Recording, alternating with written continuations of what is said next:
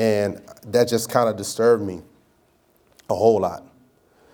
And I think that we need to um, take sin seriously like we take life seriously, um, even more so. Sin is what took Jesus to the cross. Uh, we don't see how great our God is in his salvation until we understand the ugliness of sin. Sin is disobedience to the moral law of God. Um, it is falling, is failing to obey God's law. How many know sin will destroy your life? You know, um, you think about divorce and the effects of divorce on children.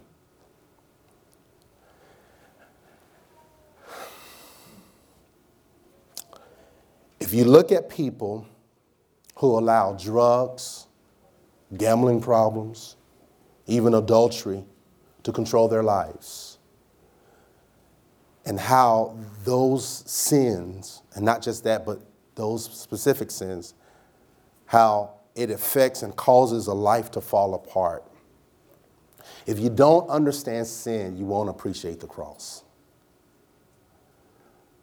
Um, I think that people think Jesus dying on the cross is just kind of subconsciously in our minds. And we're like, oh, he died for me. What, what does that mean? Like, he died for me. But when you see that it's every sin, and, and I said this last week, every sin is worth a hell of eternity. Every sin that we commit. You know, some of us committed sin this morning, right? uh, um, some of us committed sin last night. and, it, and don't always look at sin as sexual sin. I know sometimes we have a tendency to, when we talk about sin, we think about sexual sin. Um, not necessarily, there's sin of pride. All right? You know, some of us are very prideful. Um, sin of, of um, being anger and, expressing your anger, I should say, because the Bible says, be, sin, be angry and sin not and you can express your anger in such a way that it's become sinful. Um, how we treat people. At my job the other day, I was dealing with a customer, and they were complaining about three dollars a day, you know, and I had some sinful thoughts. Um, one lady, one couple came to me, and they were complaining about something and, and whatnot, and I had an opportunity to be a blessing to them, but I chose not to. You will get the smallest car and you will enjoy it. um, that wasn't, I don't think that was sinful. It's just, you know, when you treat people, treat people a certain way, um, you know, if, if, people have the power to bless you a little bit more, they don't have to have to necessarily bless you a little bit more. And I said, you know what? You, you got to be careful how you treat people. You never know, you know. But anyway, that's neither here or there. um, so we need to understand sin a little bit more so that we can appreciate the cross. The cross is where grace and mercy met. Um, it is where man and God are reconciled.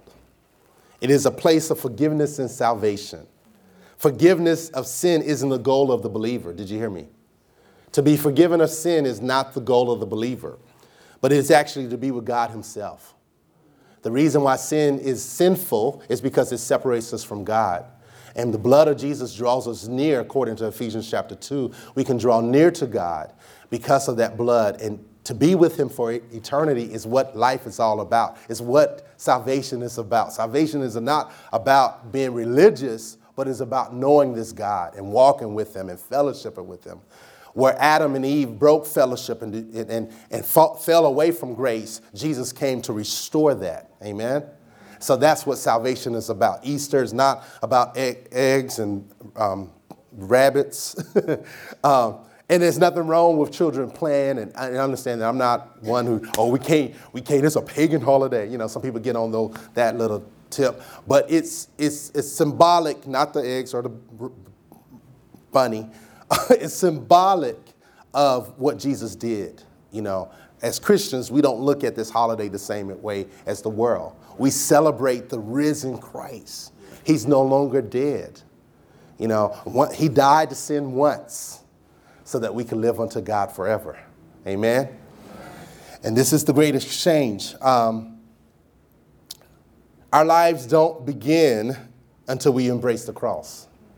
You know, we, we don't begin to live until we embrace the cross. Andraé Crouch wrote a song years ago said, You ain't living until you met the master, until you had a personal relationship with him. He did use the word ain't. um, the cross speaks of a bloody offering, an offering that could not be given by anybody, but only a sinless life. Um, Christianity is a bloody religion, right? As you read the scriptures from Genesis, um, God instituted the sacrifice in Genesis by killing some kind of creature and covering Adam and Eve when they fell.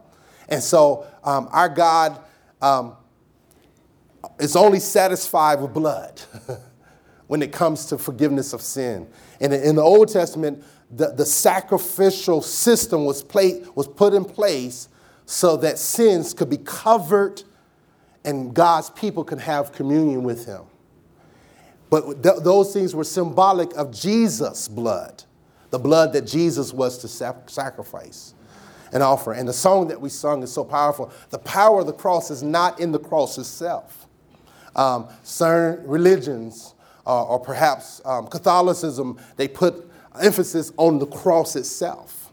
But the cross is nothing but a symbol that doesn't have power unless it's the blood of Jesus. And often throughout the New Testament, you'll see the cross of Christ, not just any cross. You do understand that. I know people get excited about it and they tat up their bodies with crosses. That doesn't move God just because you have a cross on your body or on your neck. What moves God is your faith in Christ, the crucified Christ. And that is what the power lies.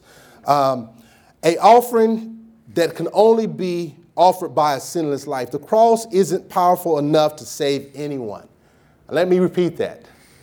The cross isn't powerful enough to save anyone.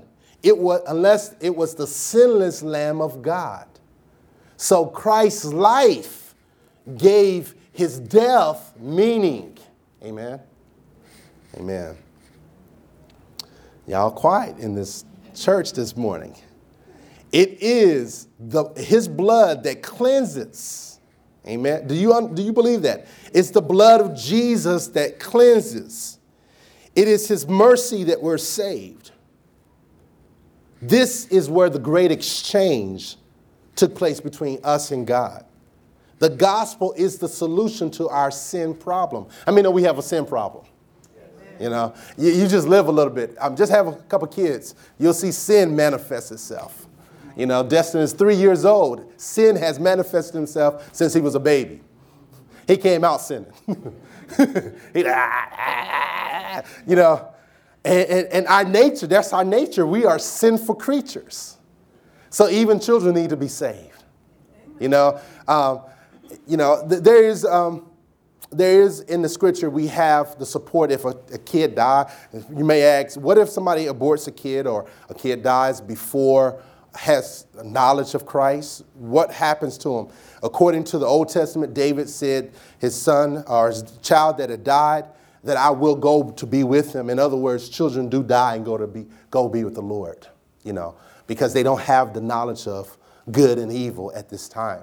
So if you have lost a, a baby through whether through abortion or through um, miscarriage or through death, premature death, know that if you're saved, you will see that baby again. Amen. That's enough to, to give you some fuel behind your life to say, hey, I'm going to live for God. I want to see my kid. you know, that's not the ultimate goal, but that is a, a benefit. Amen. Again, the gospel is the solution um, to our sin problem. So for the entire month of April, we do something religiously. Um, every April is we focus on the cross. Not that we don't preach the cross every week, but we focus. We take these four, four or five weeks, depending on the year, uh, of, of the cross of Christ, and we look at it and we study it and we digest it so that we can live it out. Um, so please um, use this time to, to pray for the church to understand the message of the cross better. We want to grow in our understanding of the cross of Christ. for it is the foundation of our relationship with Christ. So let's look at some key texts before we get to 2 Corinthians chapter 5. Some key texts dealing with the cross. Go with me in your Bibles. If you, who needs a Bible? We have some free Bibles for you all. Just raise your hand. Okay, Genesis chapter 2, verse 15. Genesis chapter 2, verse 15. That's the first book in the Bible. And we got to say amen. amen. Genesis chapter 2, actually, it's chapter 3, verse 15. Chapter 3, verse 15. It says, I will, this is the Lord speaking concerning Christ. I will put enmity between you and the woman, talking to the serpent, between your offspring and her offspring. He shall bruise your head, and you shall bruise his heel. This is the first prophetic um, scripture as it relates to the coming of the Messiah. The seed of the woman shall cruise and bruise the head of the serpent. And we know from Revelation that Satan is referred to as the serpent. And so we see that Jesus was going to, and which he did, crush the head of Satan, paralyze his power over all those who was to believe in him. If you're saved today, Satan's power is broken or even destroyed over your life. Sin is broken over your life. So if you're struggling with sin, just remind sin you don't have any say over my life. Go with me to 1 Corinthians chapter 1. 1 Corinthians chapter 1. 1 Corinthians chapter 1, verse 18. Glory to God. It's good to be with y'all on a, the Resurrection Sunday. Amen.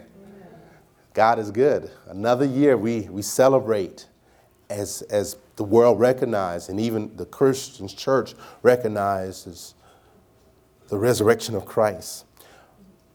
It says, For the word, verse 18, for the word of the cross, notice it says the word of the cross, is folly to those who are perishing. But to us who are being saved, it is the power of God. So it's not the cross itself that is foolish. It's not even preaching. I've heard all my life, I grew up in church, heard the preaching is foolish, but it's the message of the cross that is foolish to the unbeliever. Right? It doesn't make sense for God, the creator, to come down in the form of a baby, be born of a virgin, and to live a sinless life, then turn around and die and was and raised, be raised from the dead three days later, go up to heaven, and come back riding on a white horse. It seems like a fairy tale. That's foolish to those who are, believe, who, who, are, who are unbelievers. But it is salvation for us who believe. Uh, it is we are being saved. Are you, do you understand that? We are being saved by his power divine. Let's go to um, 1 Corinthians chapter 2. 1 Corinthians chapter 2, just one chapter over, verse 1. It says, And I, when I came to you, brothers, did not come proclaiming to you the testimony, did not not come proclaiming to you the testimony of God with lofty speech or wisdom. For I decided to know nothing among you except for Christ, Jesus Christ, and Him crucified. And I was with you in weaknesses, in weakness and in fear and much trembling. And my speech and my message was not in plausible words of wisdom, but in demonstration of the Spirit and of power, so that your faith might not rest in the wisdom of men, but in the power of God. So what is the power of God according to 1 Corinthians chapter 1 verse 18? The power of God is the message of the cross. Romans 1 verse 16 says, I am not ashamed of the gospel, for it is the power of God. The power of God is not signs and wonders, but it is the message of the cross. And so here, Paul says, I, I made it a point not to know anything among you except for Christ and Him crucified. Um, if, as you read the New Testament, you see that Paul is constantly preaching the message of the cross. Why do we have another message? We are preaching what I call the breakthrough messages about God is going to get you through and God is going to bless you. God is going to empower you to do your job better. God is going to give you a better marriage. But the cross doesn't guarantee us that we'll have a better marriage. The cross empowers us to go through trials and tribulation in the marriage. Amen. How many know that relationship is work? Whether it's with your spouse or with your kids or with your parents or with friends, you have to, relationships are messy. And it takes work learning how to communicate. Most of us don't know how to communicate, right? Come on, let's be honest. And so we, so it's not the cross doesn't guarantee that we'll have a um, a, a, a, life, a marriage free from failure, a, a, unsuccess. The, the cross doesn't guarantee that we won't struggle financially. Everybody got quiet in this prosperous church. uh, the cross doesn't guarantee that you're going to get healed. Healing is provided for us, but it doesn't guarantee that you're going to get healed. The cross is about God reconciling us with Himself through Christ. So there are a lot of messages being preached in the name of the Lord, and it's, a, it's the self help message of, of, of, of, of kind of mentality, you know, um, you speak a thing and the earth will obey it. Beware of those type of messages. That is not what Jesus came to preach. Um, the biggest breakthrough of all times was that Christ broke down the walls between God and us. Oh man, that's, that's the breakthrough message that we should be preaching. That's what, is, that's what we are, in, we, we need to understand, we need to understand that we are away from God because of sin. And he came to reconcile us with himself. Every message should point us to the cross from David and Goliath. They're not just stories so that we can have a little hope to face our giants in, in, our, in our times. You do understand that. And there are people who are not saved fighting giants. Come on. uh, there are people in other countries that says, you know what? I'm going to make a better life for myself. I'm not saying there's nothing, there's nothing wrong with us being prosperous and, and, and, and striving for the best, having professional development and going after what we desire. There's nothing wrong with those things. What I'm saying to you, the message of the Bible is it has nothing, it doesn't have to do with that. It has to do with our hearts and our sin issues. And from that, we should live our lives. Um, um, from Esther and Ruth to the book of Revelation, it all points to the cross. This is the message of Christianity. Did you hear me? The message of Christianity is the cross, the message of the cross. I think it will help us and help our faith if we study the cross a little bit more. I don't think we understand it. Um, I, I, think that we, we, we automatically say that we, okay, I believe that, I, I agree with that. We have mentally agreed with it, but we haven't allowed it to affect our lives. You know, it, it, it, I, I want to challenge us to step up to say, you know what? I need to understand the foundation. I don't understand the foundation of the cross, of the Christianity. Go with me to Galatians chapter 2.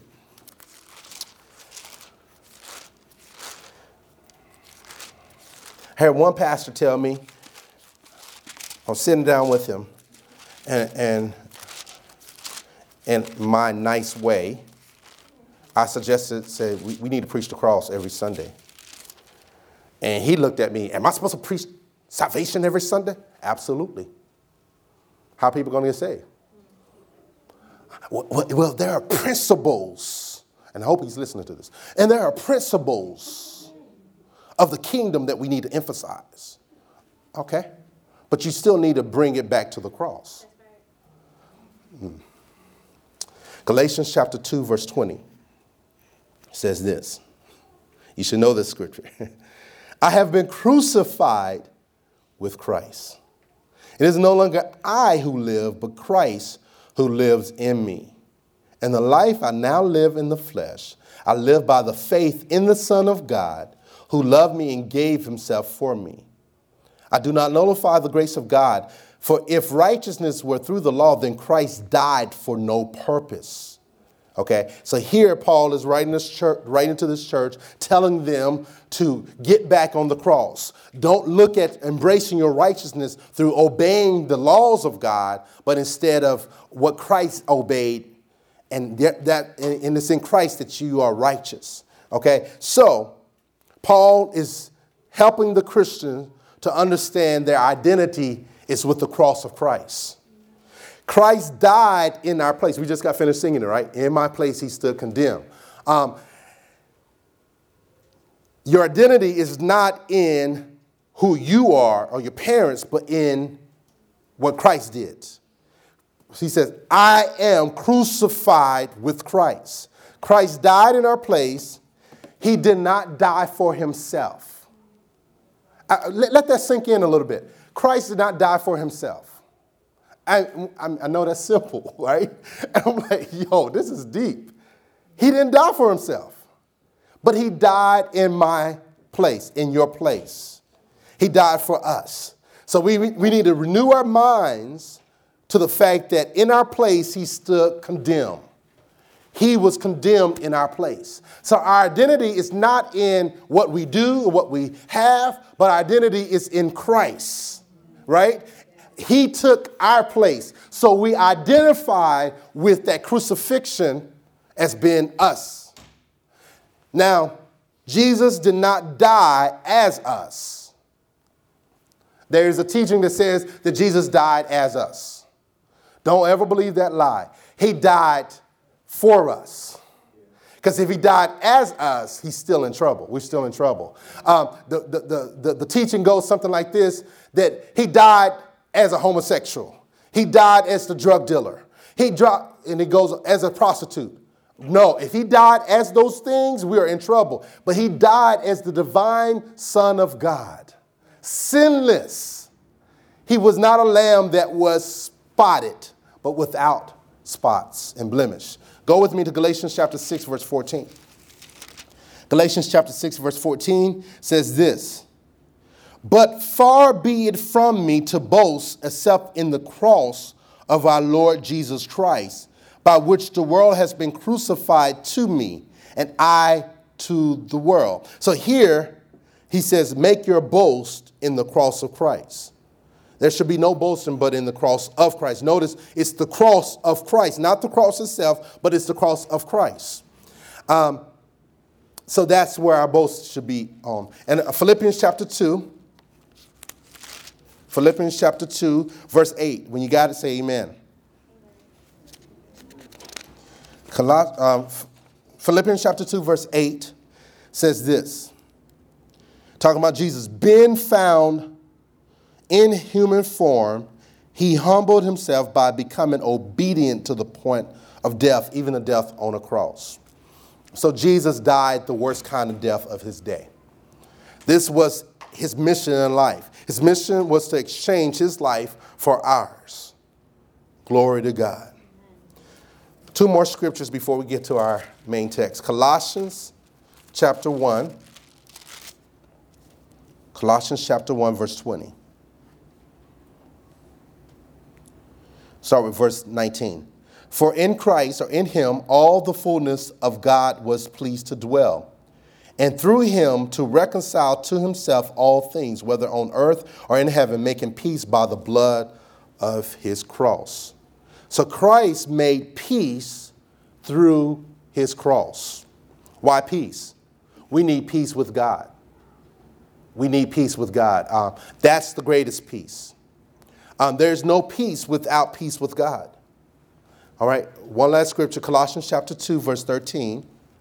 Colossians chapter 2, verse 13, it says this And you who were dead in your trespasses and the uncircumcision of your flesh, God made alive together with him.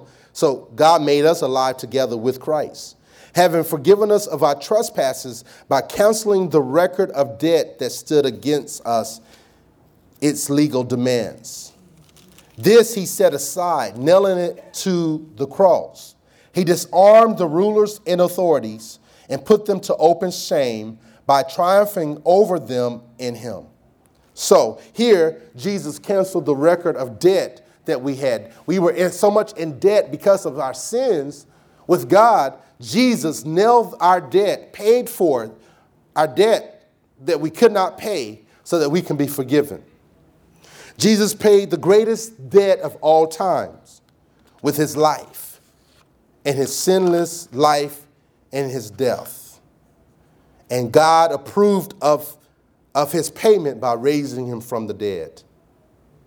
It is because it's because God demanded for the forgiveness and our, the salvation of the Lord to be given to us in order for us to be saved. All right, let's go to 2 Corinthians chapter 5 verse 11. That was my intro. 2 Corinthians chapter 5 verses 11 through 21. The great exchange. So, how does that make us feel? Understanding we talked about the ugliness of sin and how this thing is really real and really bad and it's really offensive to God and, and how God has to punish sin and how it was in our place that Jesus died for our sins. Let's think about that. He died for our sins. So before you could really embrace this gospel, you have to understand that you are a sinner, right? that you really did sin. And we do, we do sin on a regular basis. Um, all right, 2 Corinthians chapter 5, verse 11 through 21. I've never met a person who wasn't broken by sin. I've never met a person, you know, people talking about, oh, I'm just broken. And some people want to magnify their brokenness above others. We all broken. we all messed up. We all come from dysfunctional family because of Adam and Eve. We're, dis- we're messed up. But thanks be to God, we're, into a new, we're in a new family. 2 Corinthians chapter 5, verse 11. Here we go. Therefore, knowing the fear of the Lord, we persuade others. But what we are known, what is what we are is known to God, and I hope it is known also to your conscience. So here, Paul is saying that he understands that the fear of the Lord um, is by the fear of the Lord that he persuades, he persuades others. How many know that we need to grow in the fear of the Lord? We don't fear God enough. And Mom Jackie's about to, in a few weeks, is going to preach on the fear of the Lord. We need to grow and develop a um, in the fear of the Lord. We don't fear God enough. We don't fear God. Let, us let's, let's, let's talk about this a little bit. It, it, um, we don't fear God enough to the point that we, don't, we won't lie. Some Christians are lying Christians. They are lying a minute. Um, we don't fear God enough to come to church every time the doors are open. Everybody get quiet. We don't fear the Lord enough when we don't pay our tithes and our offerings. We don't fear the Lord enough to serve each other. If we fear the Lord, we would do our jobs. I'm talking about Monday through Friday or Saturday or Saturday, whatever, however you work, whenever you work, unto the Lord. I can go on and on, right? Fearing the Lord needs to impact every area of our lives. Well, I fear God that I won't cheat you. I won't lie on my income tax.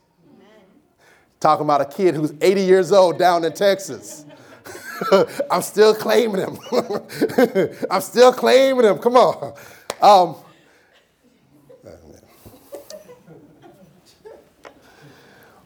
we what we are is known to God. How many know that God knows us? He knows the depths of our hearts. He knows our, our innermost thoughts. That's scary, right? he knows us better than we know ourselves. And God knew Paul and his ministry team. And Paul was praying that they that their conscience, the conscience of the people that he was serving, that they knew who they were as well. Let's continue.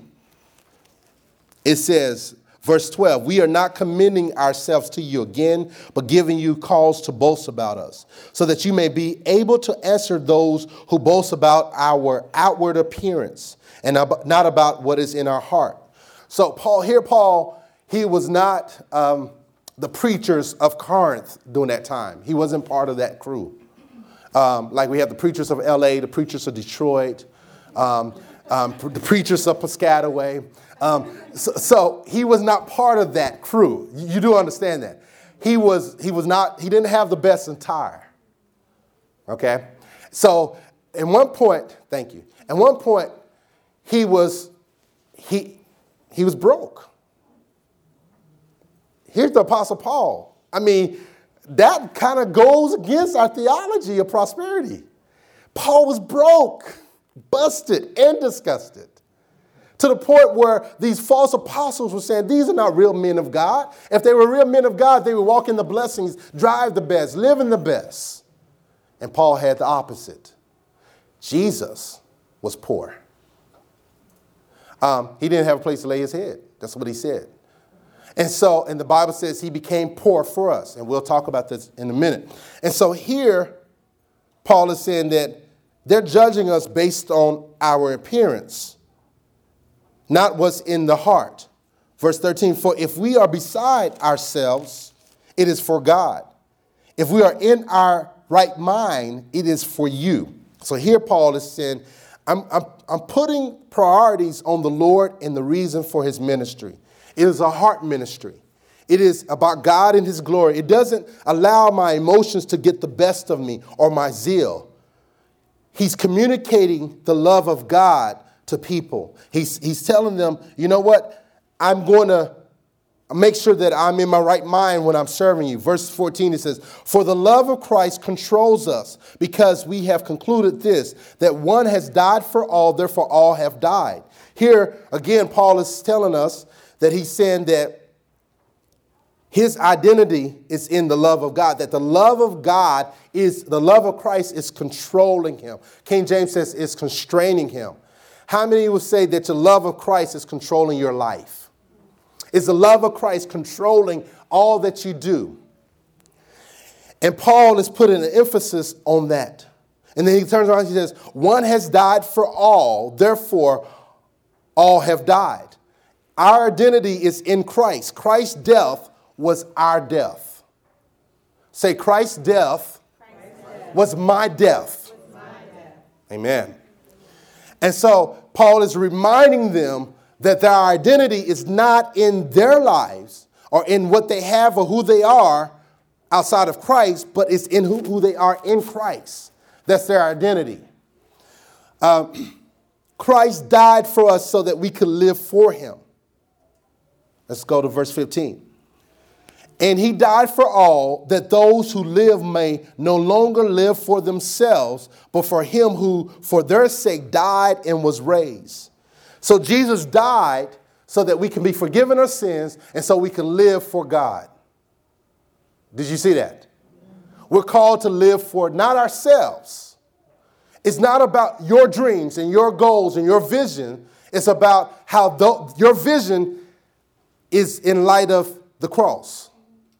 Amen. How does your vision magnify that cross? How does your plan for debt freedom magnify the cross? How, do your, how is your plan for to have a fruitful family in light of the cross? So Christ died so that we can live for him. He not only died for us, but he was raised for us. His resurrection is God's approval of his life and his death. He died for us, not as us, again, but he died as he died as the Son of God so that his death will be accepted by the Father, by Father God. So Jesus died in our place so that his death was pleased by God, was received by God, and so God raised him from the dead. Let's go to verse 16 and 17. From now on, therefore, we regard no one according to the flesh, even though we once regarded Christ according to the flesh. We regarded him thus no longer. Therefore, if anyone is in Christ, he is a new creation. The old has passed away. Behold, the new has come. All right, let's stop there. So here, Paul is reminding them once again that our identity is not according to the flesh. I don't identify you according to your flesh, according to your status in this life, but I identify you as my brothers and my sisters because of you, because Christ died for you. He, he exchanged his life for our death. He exchanged our earthly identity for his. We, okay, let's go to 1 Corinthians chapter 1. Hold your places in 2 Corinthians chapter 5. We're going to come back.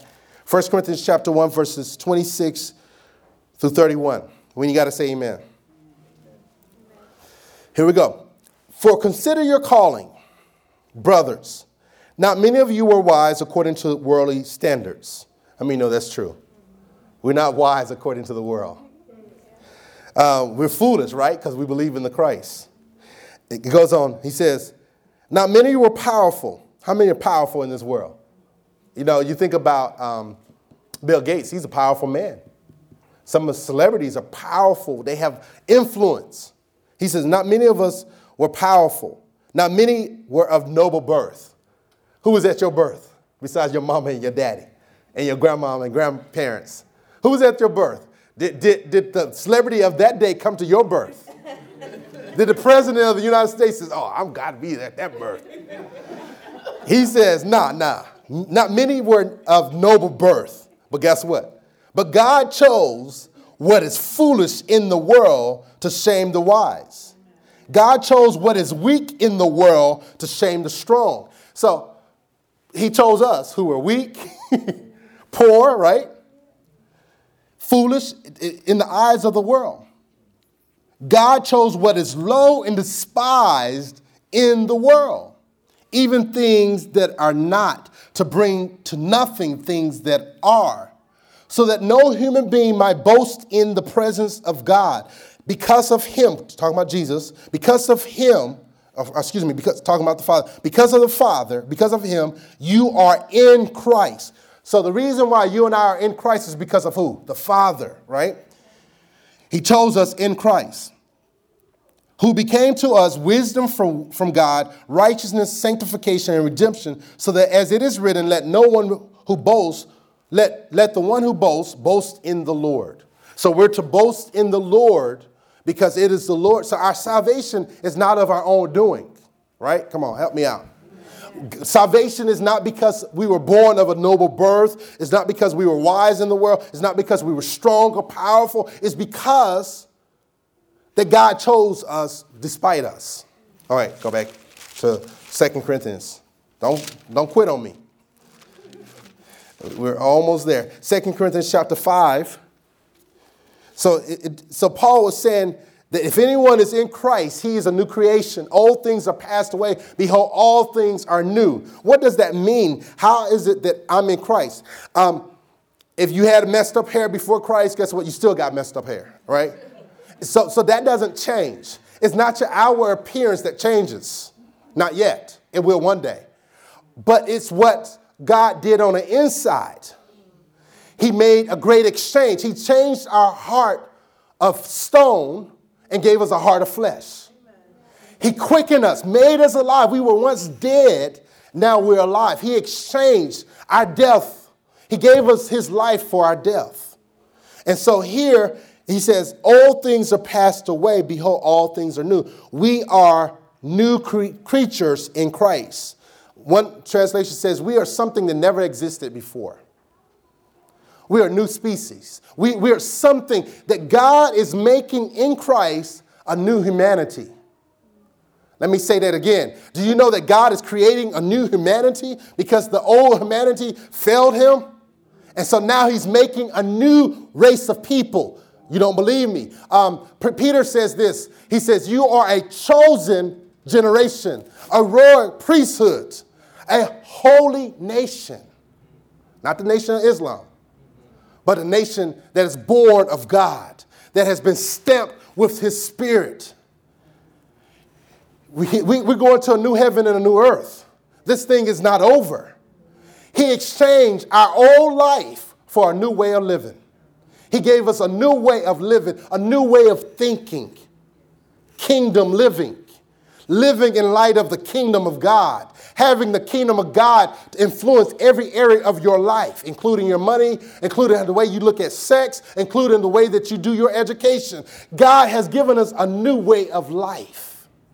We are part of a new humanity. Amen. God is making a new group of people for his glory. And we're going to be with him in the new heavens and the new earth. Our hearts yearn for that change. It goes on and says, We have new life. We have a new identity in Christ. We don't now, no longer, we, our identity is not in the old Adam, but in the new Adam. Amen. We identify with him. He died for us, so I'm crucified with Christ. Therefore, I live not, but it's not really I who's, who's living, but it's the Christ who's living inside of me. It is Christ that I'm living because of the Son of God, my faith in the Son of God. Everything that I do is governed by the faith in Jesus. Okay, I, am getting ahead of myself. All right, here we go. Um, it says that we, I think I missed the scripture. Now, did I? No. It says that the same, the same passage says we walk by faith and not by sight. Let's jump up, jump up to verse 6. Seven, verse 6 and 7. It says, So we are always of good courage. We know that while we are at home in the body, we are away from the Lord. For we walk by what? Faith and not by sight. Jump, go back to 17. So this walking by faith and not by sight is not, oh, I'm gonna walk by faith today. I'm gonna believe God for some things. That's not the faith that he's talking about. He's talking about allowing your faith in Jesus to govern your life. The just shall live by faith. How are we to live? We're not to, uh, we're not to just, it's not talking about just speaking to the mountains and causing things to come to pass. That's not, that's a dimension of faith, but that's not all of faith. You do realize that, right? So when we say we walk by faith and not by sight, we're talking about we're allowing the faith in Jesus to govern everything that we do in life. Every decision that I make is in light of my faith. I choose my job in light of my faith. Are you with me? Uh, I'm not going to choose to be a pimp because my faith won't allow me to be. Are you with me? I, I choose to be an honest salesperson in light of my faith. Come on, help me out. Yes. So, so, so that's what it's talking about. We walk by this faith that is in the Son of God and not just by this world. We don't allow the kingdom of darkness to tell us how we are to believe things. Amen. Verse 18. Let's go to verse 18. So we are new creation in Christ Jesus. Old things are passed away. So, what are the old things? Old way of living, old habits, all those things are passed away. All things are new. New. He makes all things new, right? He made he gave me a new heart. He's working on giving me a new mind, and I'm going to have a new body one day. Glory to God. You talking about the perfect fitness? I mean, the six pack, whatever. I'm going to have a new body. So if I don't get it now, I'm going to get it in the life to come. Are you with me? But Miss Courtney won't allow me not to have it now. So, um, but but you get the picture. New life. The pains that I have, I won't have no more. We can't deny, I don't have pain. I'll never have pain in my life. You're a lie. You're a lie. Because the Bible says he'll take away all our pains. So you're gonna have some pain on this world, in this world, right? You're gonna yearn, and, and when people die, you're gonna cry for them, and you're gonna wanna be with them. And when things don't go right, it's all right. We're all in a fallen world. When you don't make your bills on time, it's okay. You're in a fallen world. I mean, you strive to make your bill, pay your bills on the, you hear me, right? uh, you, you strive to protect your credit scores, even if your credit score is not 800 or, or plus. You know, it's okay. It, that's not the po- focus of your faith. You do what you need to do, right? You, you work, because you don't work, you don't eat. Bible says, don't feed a person who's not working because you're harming them. You're, doing, you're disabling them to stay in their sin of laziness. Amen. Okay, verse 18. All, all, this is from God. What is from God? Now, it's not telling us everything in the world is from God. It's saying my new creation, my, the fact that I'm new is from God. You see that, right? Who through Christ reconciled us to himself and gave us the ministry of reconciliation. So here this, it says, This is from God. What is from God? My, my, my new heart is from God. My renewed mind is from God. My new way of walking is from God. Are you with me? My new way of talking. I don't talk like sinners anymore, right? No, cussing Christians. uh, be careful about cussing. You're not to use profanity. I don't care how mad you get. Close your mouth and says, No, I'm going to speak words of life. Husbands, not to speak harsh words towards your wives. That's what Peter says. If you do, guess what's, hap- what's going to happen? He's going to hinder your prayers. God will stop your prayers if you speak harsh words towards your wife. So every time I speak harsh words towards my wife, I know I can't pray. Forget it. I apologize. Forgive me. Now, Lord, we on one accord, right? If your marriage is not right, then your relationship with God isn't right. Oh man, that affects us more than we think we know. We got to be on one accord. You know, it, we, we have to fight for our marriages. We got to fight for our kids and our grandkids. We got to fight for, for our faith, contending for the faith. The devil wants our faith, he wants to destroy our lives. Well, we got to fight for it. I'm not going anywhere. Death do us part. That's serious. That's a commitment. That's a vow made before God. Why am I talking about this? I don't even know. It's not even in my notes. But we got to fight for our marriages. For those who are about to get married, fight for, for your marriage. Go into, so this is, divorce is not even in our vocabulary. That's a cuss word. This is, this is for life. This life. Now, in eternity, you're not going to be married, you know. so you got to get your groove on now. Because in heaven, there ain't going to be none. Praise God. Um, verse, everybody got offended. Come on, come on. Um, Bible talks about sex. It talks about sex too. Verse 19. Oh, 18 talks about we have a ministry of reconciliation. How God, through Christ, reconciled us to himself. It was God working in Christ to bring us to himself. God was working in Jesus to bring us to himself. The, the mission of Jesus was to bring us to God the Father. Are you with me? That he was after that relationship. I want to restore that relationship. I want to restore that fellowship that God had with man. I want that. And that's what Christianity is about. Prayer is about communion with God. Coming to church, being a part of, of, of, a family, a local assembly is part of communion with God. Reading my Bible is part of communion with God. God was in Christ reconciling us to himself. It was God working in Christ to bring us to himself. The purpose of our forgiveness is so that we can have God himself. The purpose of our forgiveness is so that we can have God himself. He turned around and gave us a ministry of reconciliation. So everybody is a minister. Everybody got a ministry. What does this ministry entail? It entails us sharing about the ugliness of sin. Tell people how sin, how ugly their sins are. You offend them real quick. You can't tell me how to live. Uh, I'm not telling you God is. I'm his mouthpiece. I have this ministry. It is my duty as a Christian. Listen to me. It is your duty as a Christian to tell people about their sins. What does that mean? That doesn't mean, oh, you're sinning, you're sinning. No, it means that, listen, the way God sees things, you have fallen short of God's glory. And God calls you to repent and be reconciled with God the Father. We're to not only tell them about the ugliness of sin, but the beauty of the Christ what Christ died for. But first, you got to know it yourself. Major on the cross, beloved. Make the cross the focus of your life. And life begins at the cross of Christ. Life begins at the cross of Christ. The ministry of reconciliation. Verse 5, chapter 5, verse 19. It says, that is in Christ Jesus, or in Christ, God was reconciling the world to himself, not counting their trespasses against them, and trusting to us the message of reconciliation. God, He exchanged our sins for His forgiveness. He exchanged our message, our message for His message.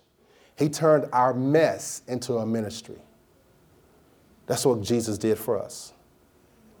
I don't have a ministry. It, you do have a ministry. You know, God is going to judge you based on what you have done with this ministry of reconciliation. People major on racial reconciliation. I have some kind of feelings about that. I'm not going to share it right now. I'll do it another time, another sermon, another year. but I'm saying to you that our main ministry is ministry of reconciliation. How God was in Christ reconciling the world to himself. Well, I don't, I don't know what my purpose is. If you do this ministry, your life, your purpose, your passion will be defined. Um, it isn't your personal testimony that saves people. It's the testimony of Jesus. I, I, tell your testimony. But it is what Jesus has done that saves people. It's not, I never would have made it. No, no, no, no. It's not you not making it, it's what Jesus made it. What he, he is the way. Are you with me? I love that song, by the way. Don't I'm not hating on that song.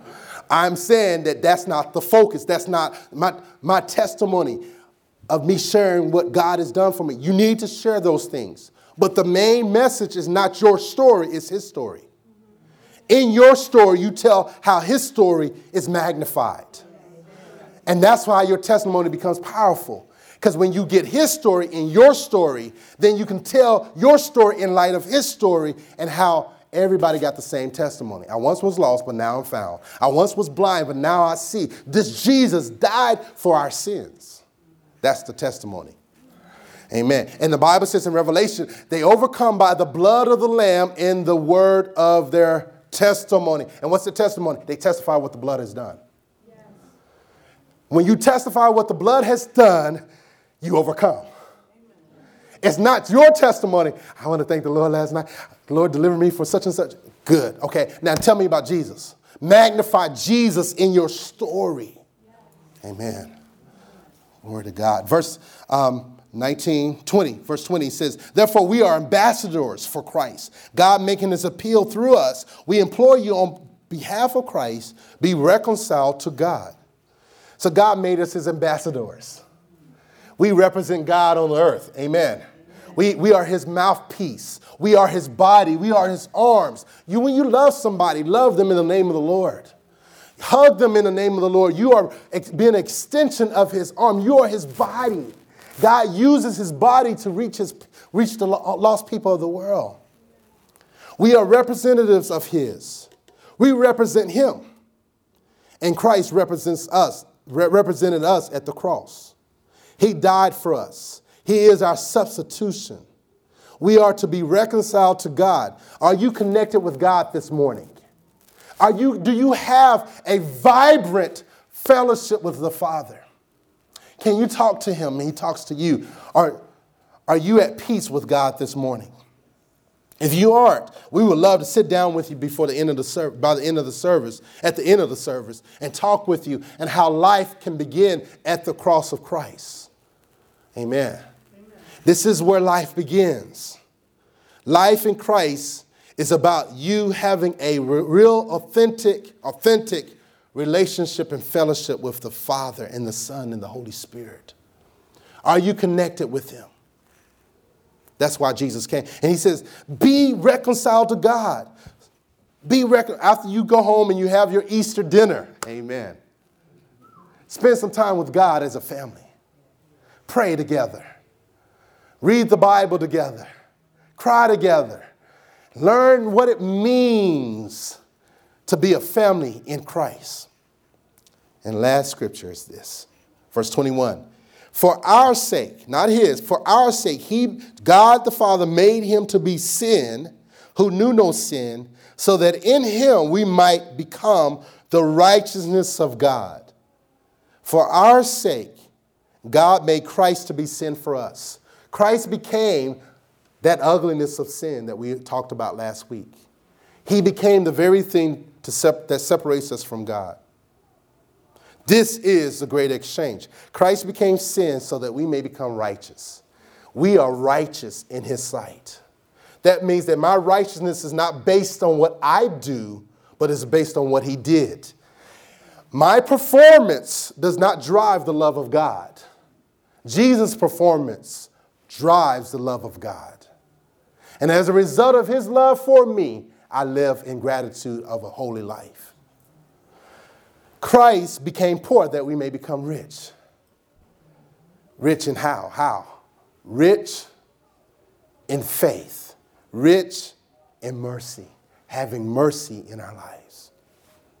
Like I said last week, you can be rich without Christ. So financial, that, that's, that's a light thing.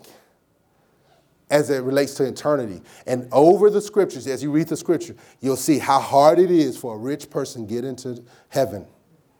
Why? Because it's the riches that actually chokes the word of God. It's, it's, it's the deceitfulness of riches, Mark 4 says, that chokes the word of God out of our lives. Does that mean that you're not to want to do well? You should want to do well. Please do well for the sake of God and his glory. But don't let that be the focus of life.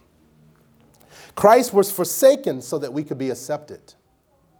God, the Father, turned his back on God, the Son.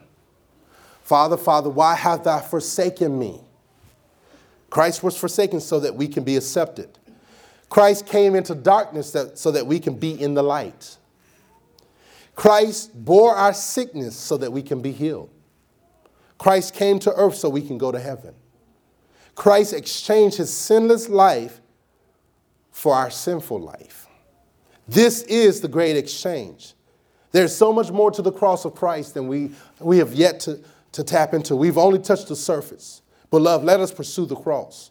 There is no kingdom living without the cross of Christ. Jesus came to die to satisfy the wrath of God, to please his Father, to reconcile us. How do you live in light of that? You live understanding that is what Jesus did for you and the effects of the implications of that in our lives. Everything that I do in life is based on that cross. It should be based on that cross. It was all about a man and a cross 2,000 years ago. It was all about that one event. And we need to live in light of that. Let us pray.